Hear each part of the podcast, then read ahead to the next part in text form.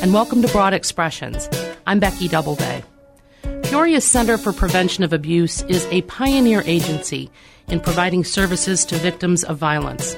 It has grown from a single rape crisis hotline that started in 1975 to a highly respected statewide leader in working to end abuse and break the cycle of generational violence.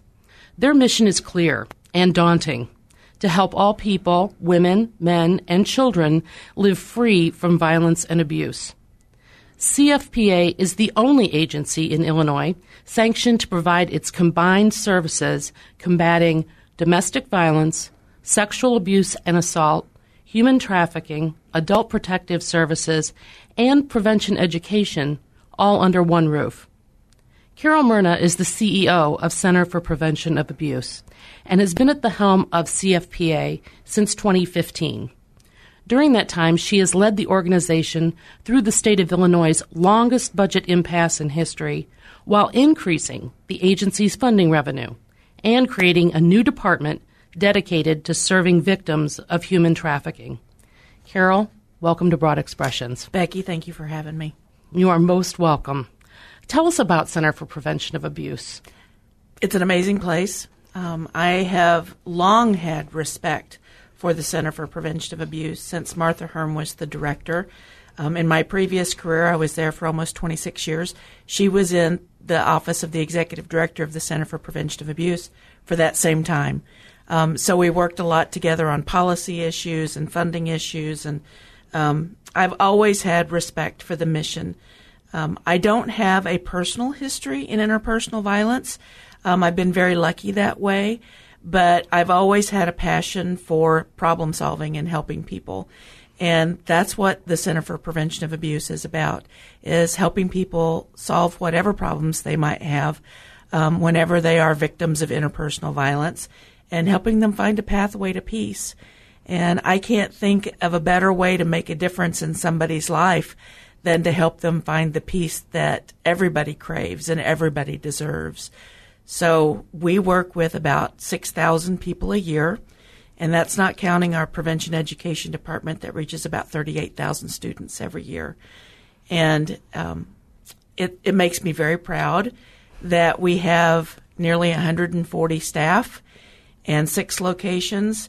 And I always say I work with a bunch of superheroes because I do. Um, it's my job to make sure that they have whatever they need um, to take care of the people that take care of the people. Um, but there are some people with um, tremendous hearts and passion for the work that they do every day, all day, every day, helping survivors of domestic violence and sexual assault and human trafficking and elder abuse and abuse of adults living with disabilities.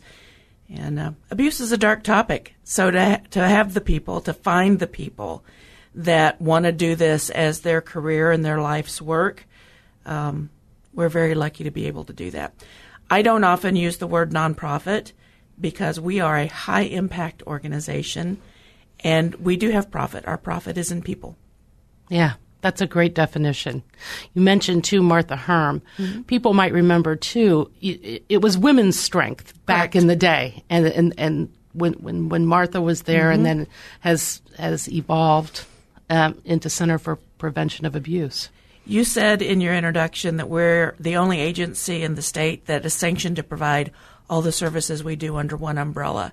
And it's hard for people to consider that something that's unique, but it is unique. Um, you could certainly go to Chicago and find prevention education in one part of town, a domestic violence shelter in another part of town, and a rape crisis center in another.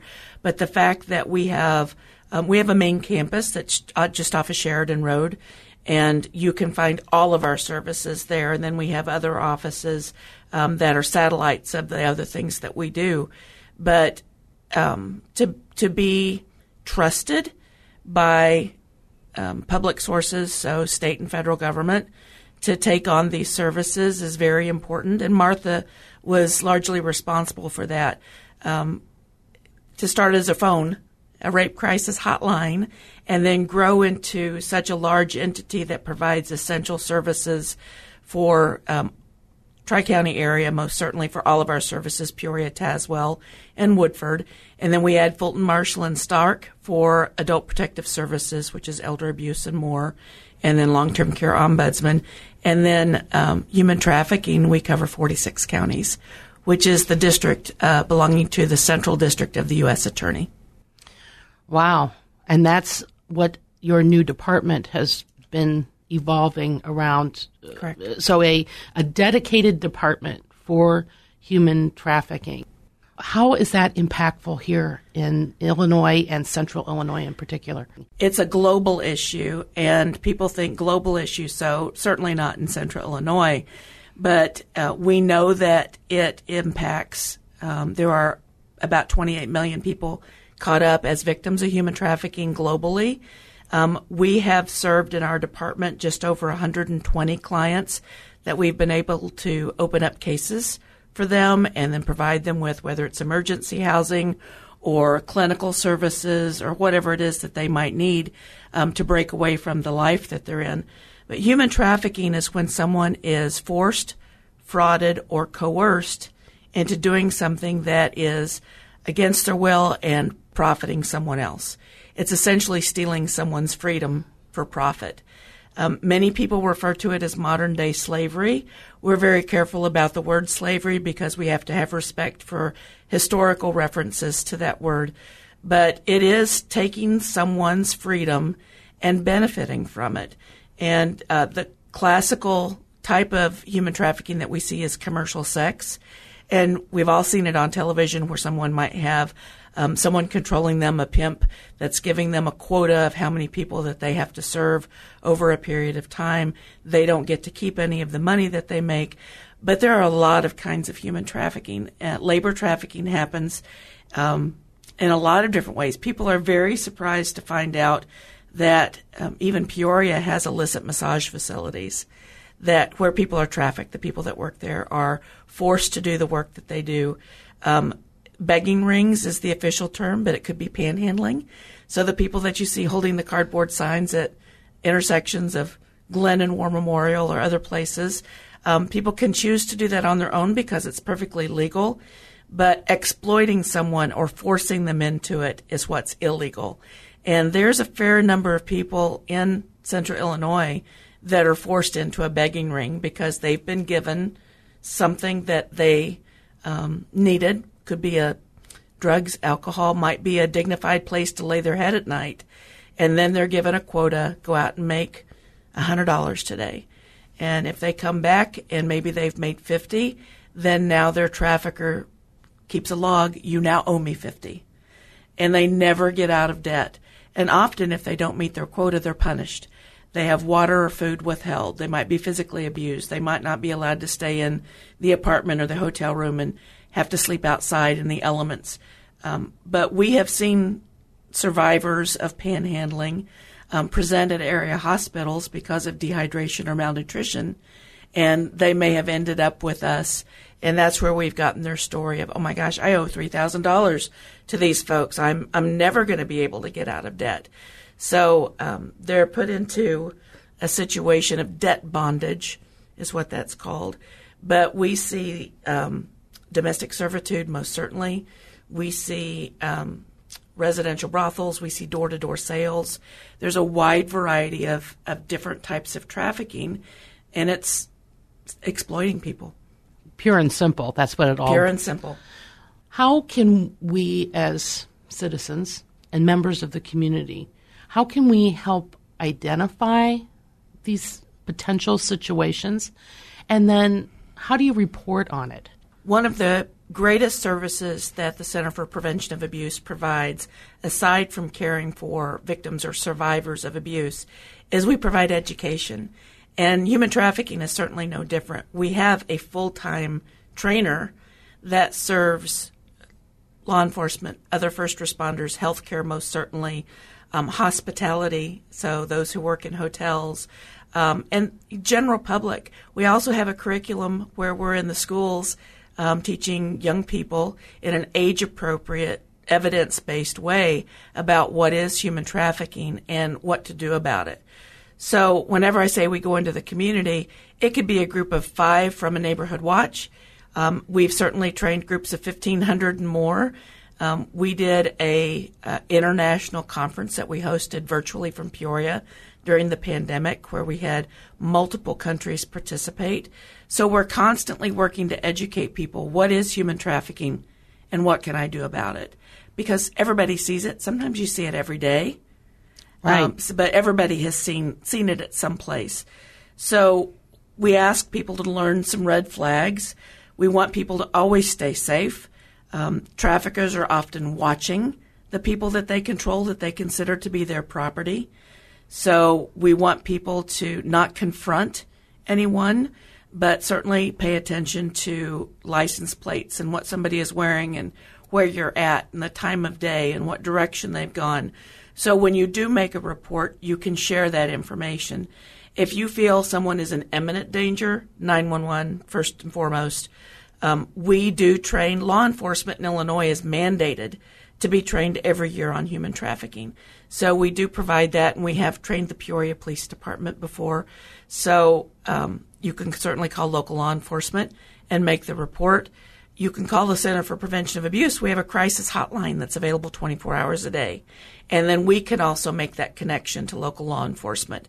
But we can also um, share that with the National Human Trafficking Hotline, which is run by a company or a think tank called Polaris in Washington, D.C. And they actually keep the data on the numbers if I start to say one in four victims of human trafficking are children, or that it is a $150 billion profit industry every year. They're the ones that are official collectors of the data um, so making sure that they have reports is also equally important. But we're all connected. If someone chooses to call the National Human Trafficking Hotline, they call the Center for Prevention of Abuse if it's happening in our service area. Um, they will also call local law enforcement so that local law enforcement can respond to it. So it is a, uh, makes good sense um, to be able to know all of us or one of us. Um, most certainly, if somebody's in danger, 911 local law enforcement, Center for Prevention of Abuse crisis hotlines 1 800 559 SAFE, and then the National Human Trafficking hotlines 1 888 373 7888. And um, you can also text them at 233 733. But reporting to one is very similar to reporting to all of us.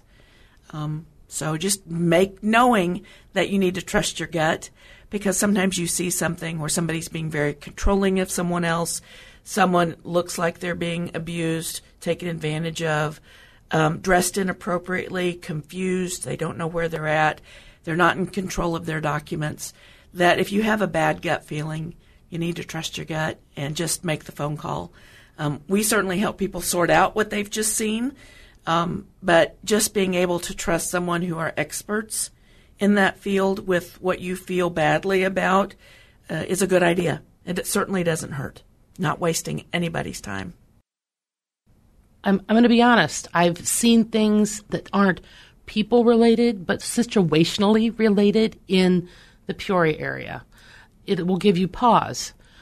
I know of a corner in Peoria, and on one corner is um, a tavern Another corner at the same intersection is a child daycare center. And on the third corner is a massage parlor. The massage parlor, though, you can't see in. There are shades down. The only activity that you really see, just if you're driving through that intersection, is a, a always open mm-hmm. neon sign kind of thing. And it's just always struck me as incongruous to see this kind of situation at a very small intersection, having that together, especially in the proximity of a, of a daycare center. What about those kinds of things too, where it isn't about a person per se, but just something that strikes you as odd? 100%. Absolutely, that's worth reporting to, to some entity, one of the entities that I named.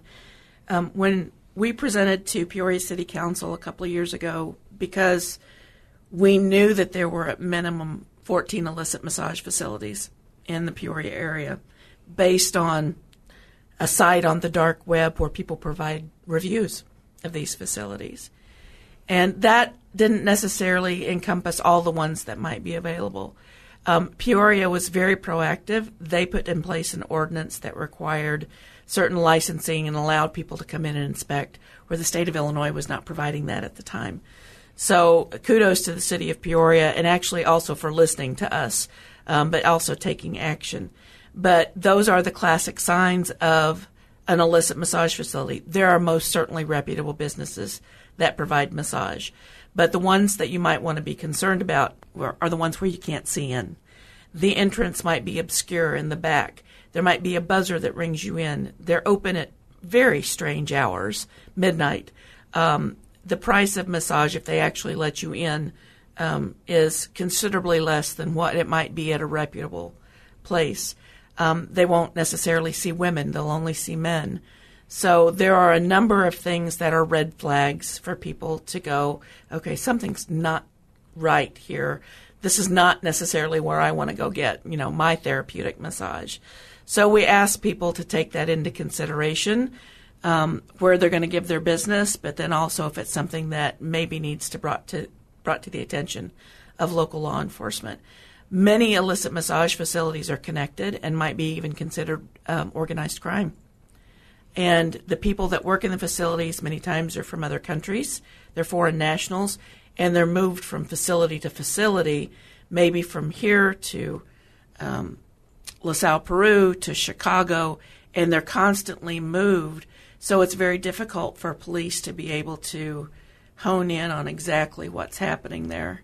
But it's still worth it's worth making the report, and we have seen across the country where um, bad facilities are shut down. It's it's great to hear you say that. Um, to describe that situation where you're working with Peoria Police, and I, I would guess that this in the work that you do, it, it it needs the cooperation of many different entities and agencies. How how does that how does that work here in Central Illinois? Because as you said too, you're about Central Illinois. It's your main locations in Peoria, but you have yeah. branches in so many other locations. So, good leadership is about relationships in many ways. So, we know the value of um, trust um, and being good partners and good neighbors. So we have MOUs or memorandums of understanding with over 100 different agencies, most of them locally. Um, we work very closely with other organizations, and that could be um, folks on the city council, where we have a member of city council that serves on our board of directors. It could be state legislators, it could be federal legislators. We have relationships with many of them and, and appreciate the work that and the attention that they pay to um, people who are victims of abuse and those that we serve. But um, we have wonderful relationships with other high impact organizations, be it Crittenton Centers, be it EPIC, be it um, the Children's Home, others that have wonderful reputations per- for providing top notch, high quality care for the people that they serve and are tried and true for the work that they do. Center for Prevention of Abuse has been in existence for nearly 50 years. And um, we hang our hat on our reputation. We think that it's very important to make sure that we are reliable, we are accountable, and that we provide some aspects of leadership in a lot of different ways. So um, there are a lot of other nonprofits in the area that do that, but um, they're welcome and they do call us, and vice versa. We may end up with a donation of formula when formula has been in shortage for a long time that is getting near expiration date. So we'll immediately call the crisis nursery and do you need this? And they always take it. They always need it. So um, and and people do the same with us. They've ended up with a overabundance of twin size sheets. So that's what we have in our shelters. And um, there's some beautiful relationships that really matter. There's strength in numbers, and we're all better together um, whenever we're working towards common goals. I know you don't uh, charge for any of the services you provide to your to your clients. Is yes. that is that your reference uh, to the people that that yes. come in? I want to address them appropriately. Um, how do you how how is your how are you funded? So uh, the work that we do with survivors is 100% free and 100% confidential. And um, our tagline for that is we don't put a price on healing. So if you are a victim of a crime, which people who are abused are victims of crime, you should not have to pay to recover from that crime. So we rely very heavily on state and federal sources that provide us with grants that are very specialized um, for the care that we provide. So you have the Victims of Crime Act or VOCA dollars, which is federal, um, but that is the pot of funds. It's not taxpayer dollars. That's federal court fees. And if uh, someone's a drug dealer and they have a yacht and it gets confiscated and the yacht sold, then those proceeds go into this fund that is provided to agencies like the Center for Prevention of Abuse across the country um, who care for victims of crime. Um, we have the Violence Against Women Act, which has some funding mechanisms in it that help fund um, our Safe from the Start program, which is for the youngest among us for not just abuse and gender based violence, but also community violence. So, shooting in the neighborhood, fight at school, something that's traumatized, because childhood trauma leads to adult trauma if it's unresolved. Um, and we have so many state partners that care for us in many ways, fund our shelter, um, fund our therapy sources for, we have a dozen master's level therapists, um, and that too is free and confidential. So, we also have a very generous community and I've heard a lot of people say that about Peoria. Peoria and Central Illinois always come through. Um, we just learned that we're going to be shorted about $600,000 um, in federal funds that would normally come. That's a significant loss for us. And we'll educate when the time's right. We need to explore all of the the why and the how and um, make sure that we have all of our ducks in a row. But we know that we're going to be okay because um, the Central Illinois community understands the value of the work that the Center for Prevention of Abuse does and understands if we're shorted in some way, um, you know, almost 90 cents of every dollar that we raise goes directly to client care. So we don't have a lot of overhead. Um, it's a it's a wise investment. So we know that people understand that. We've got longtime supporters and new supporters coming on all the time. But um, you know, it's terrible when something like that happens. But government sources aren't always the most reliable sources. So local community tends to be the most reliable for us in many ways. We we're so grateful. Well, and you know, and I see this also too. You talk about Central Illinois and the you continuously hear this about the generosity of of of the community in supporting.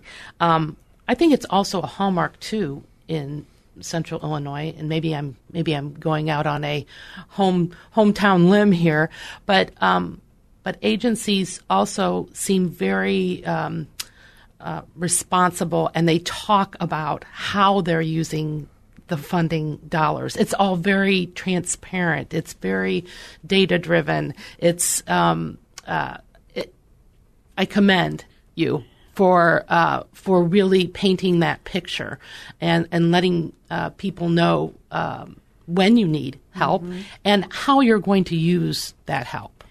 We measure everything that we do at the Center for Prevention of Abuse. And I'm not the numbers person. I respect the numbers and the numbers people. Um, I understand it, but we have um, a, a, chief operating officer, a chief financial officer, people at, in our grants department that are um, incredibly thoughtful about the work that we do. Um, and being able to, I'll come up with a bold, audacious goal and I will share it and we'll have our chief operating officer will say, well, that will take this many full time and this many part time and it will cost this amount of money over this amount of time. And we put everything through the paces. Nothing is on whim um, we need to make sure that it's not only data driven, but that it's something that truly meets our mission uh, and that we're going to be able to be successful with and hopefully grow that success over time. So, Proof Positive, our human trafficking services department, now a team of four, um, started out with no budget because we were already basically doing the work. And uh, just to be able to grow that over time, when people see the value, um, they have a tendency to invest um, in your organization. And uh, it's very touching to me when I have people often approach me in the cereal aisle of the grocery store and will tell me, um, you know, I can't afford much, but I, you know, I sent in a $10 check a month ago and I really wanted to say thank you because you were able to help my granddaughter or um, all of that matters. It's not the $50,000 check that's always the shining star. It's the story and the $10 check and the $25 and the $100 and people that buy ducks at the duck for the duck race. And um, it all matters. It all adds up. And it's what makes, it's the gas that makes our car go. And um, we're very thankful. COVID. Mm-hmm. Heard that there was increases in domestic violence during COVID and real issues more than ever because people couldn't feel like they could reach out to get help because they were trapped basically in a quarantine kind of situation with their abuser. What was the experience? What were the lessons learned with getting into COVID? And then now, what is the aftermath from that and how are you dealing with that? I think that one of the greatest lessons was we can do anything. Um, so if we are uh, we are resolved to take care of people who need us, then we're going to do it. And we did. We we lived through the heart of the pandemic. I think we're going to see, at least in our field, the results of the pandemic for years and years to come. So um, we had our for the first time we provided over 10,000 shelter nights. Um, the first year of the pandemic, we had more than 10,000 calls to our crisis hotline. Um, the abuse we were seeing was more volatile than we'd ever seen because, quite frankly, abuse didn't stop just because the rest of the world did. And people were sequestered to their homes where they might be quarantined with their abuser. And people will often reach out to us during the workday because they're at work or the abuser's at work and they're able to make that phone call or they're able to get in the car and drive over to um, one of our shelter facilities and they just weren't able to do that. They couldn't find the privacy. And we have a quick escape button on our website, but if you've got somebody in a small house staring over your shoulder, angry because they've lost their job, money's tight, the kids are doing school at the dining room table, it's a very scary situation. And um, we had a lot of hangups on our crisis hotline, and I get that. I understand that. Um, we had a lot of people that were eventually able to find us, but leaving an abusive situation, calling for help is important and can be very difficult. Leaving an abusive situation is incredibly difficult. It is um, the most violent time of any relationship because the person who has the power and the control wants to keep the power and the control. And they're going to do typically anything that they can to avoid somebody leaving them. So, you know, kudos to people who are able to do that. But it is, it's, it's incredibly difficult. And when people can get away and they come to our shelter, sometimes people are coming for a couple of days respite. Uh, most people who are in abusive relationships leave that relationship seven to eight times before they finally come to terms with it. And when I say come to terms with it, that could be they were able to break away or there was something very tragic that happened the, in the very end. So um, we help people through the whole process. Safety planning, first thing we do when somebody reaches out to us. So we work with people who might need that service to help them plan for that. But I've heard, you know, I'm I'm the least of it. I'm not the person that somebody comes to us that they um, they talk to initially. But I have talked to a, a, lot of people who had some very and still have some very um, tricky situations to be able to break away to come to us. Yeah, it seems that uh, it's one of the oldest stories in the world. Sure you is. Know, it, you know, um, it's not a, uh, it's not something that's going to be solved uh, easily, no. and and that's why I think it's wonderful too that you do the outreach into the community and the education on the prevention. We're in all. How do you break the cycle? We're in all of the public schools, so I think prevention is, in, in uh, not trying to sound um, too elementary about it, but we try to stop abuse before it starts. So if you can get to the little bitties, um, and you can teach them what empathy is, uh, I was observing one of our prevention educators, who's now the director of our prevention education department, a couple of years ago, and she was in a third grade class at Charter Oak, and one of the students said, "Miss Laura, Miss Laura, are you talking about empathy?" And the kid knew empathy before the director of the Center for Prevention of Abuse knew empathy, and I love that because we're in kindergarten and first grade and second grade, and we're doing this comprehensive, age appropriate education about abuse so that they can have this progressive learning. And if the school invites us, we're there for 12 weeks at a time. So every hour, every day, there's an hour where we're spending time building the relationships with these kids so they can say Miss Laura or, you know, Mr. Curtis or whoever. And um, they're learning about healthy relationships because maybe they don't know what one looks like or what to do if you're bullied or if you realize that you're the bully or you have a friend who's a bully um, about human trafficking, about body safety. Um, our prevention education department actually wrote a children's book because the tools that they had in the classroom were a little antiquated, so they made their own. So we've got this beautiful hardback book called Sis and Me Down by the Sea, and it's about inappropriate touch and what to do and who to trust. And um, it's it's a beautiful opportunity for us to reach these kids. But secondary to that, when a child does have childhood trauma, it needs to be resolved because statistics show and science shows that if you have unresolved childhood trauma, your physiology changes. So you could shorten your life by 20 years by not resolving something that happened to you, something that you saw um, perhaps repeatedly when you were very small. Um, and now you're an adult, so you either participate in bad behavior yourself or your physiology has changed because of these overdoses of adrenaline and cortisol, your fight or flight response.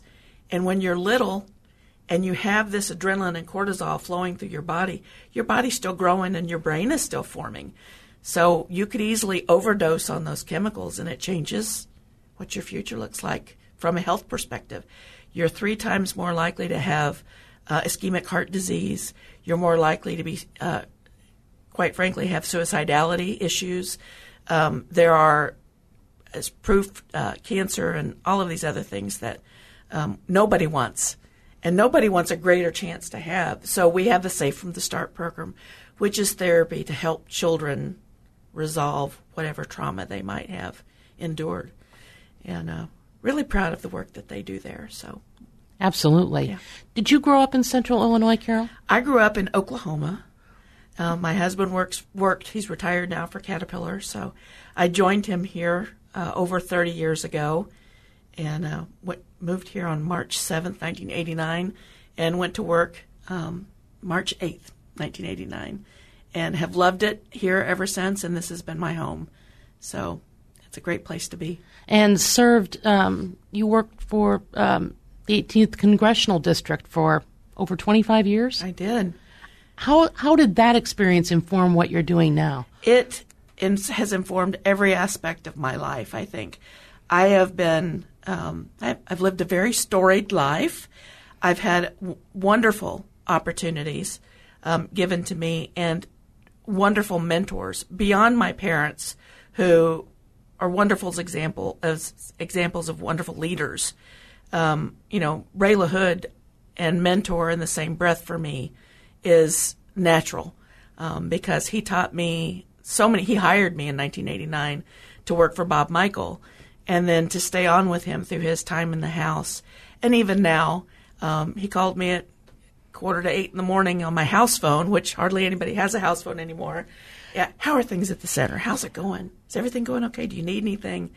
Just a tremendous person that um, truly cares, cared about his staff, uh, family in many ways, and then cared about his constituency like I haven't seen since.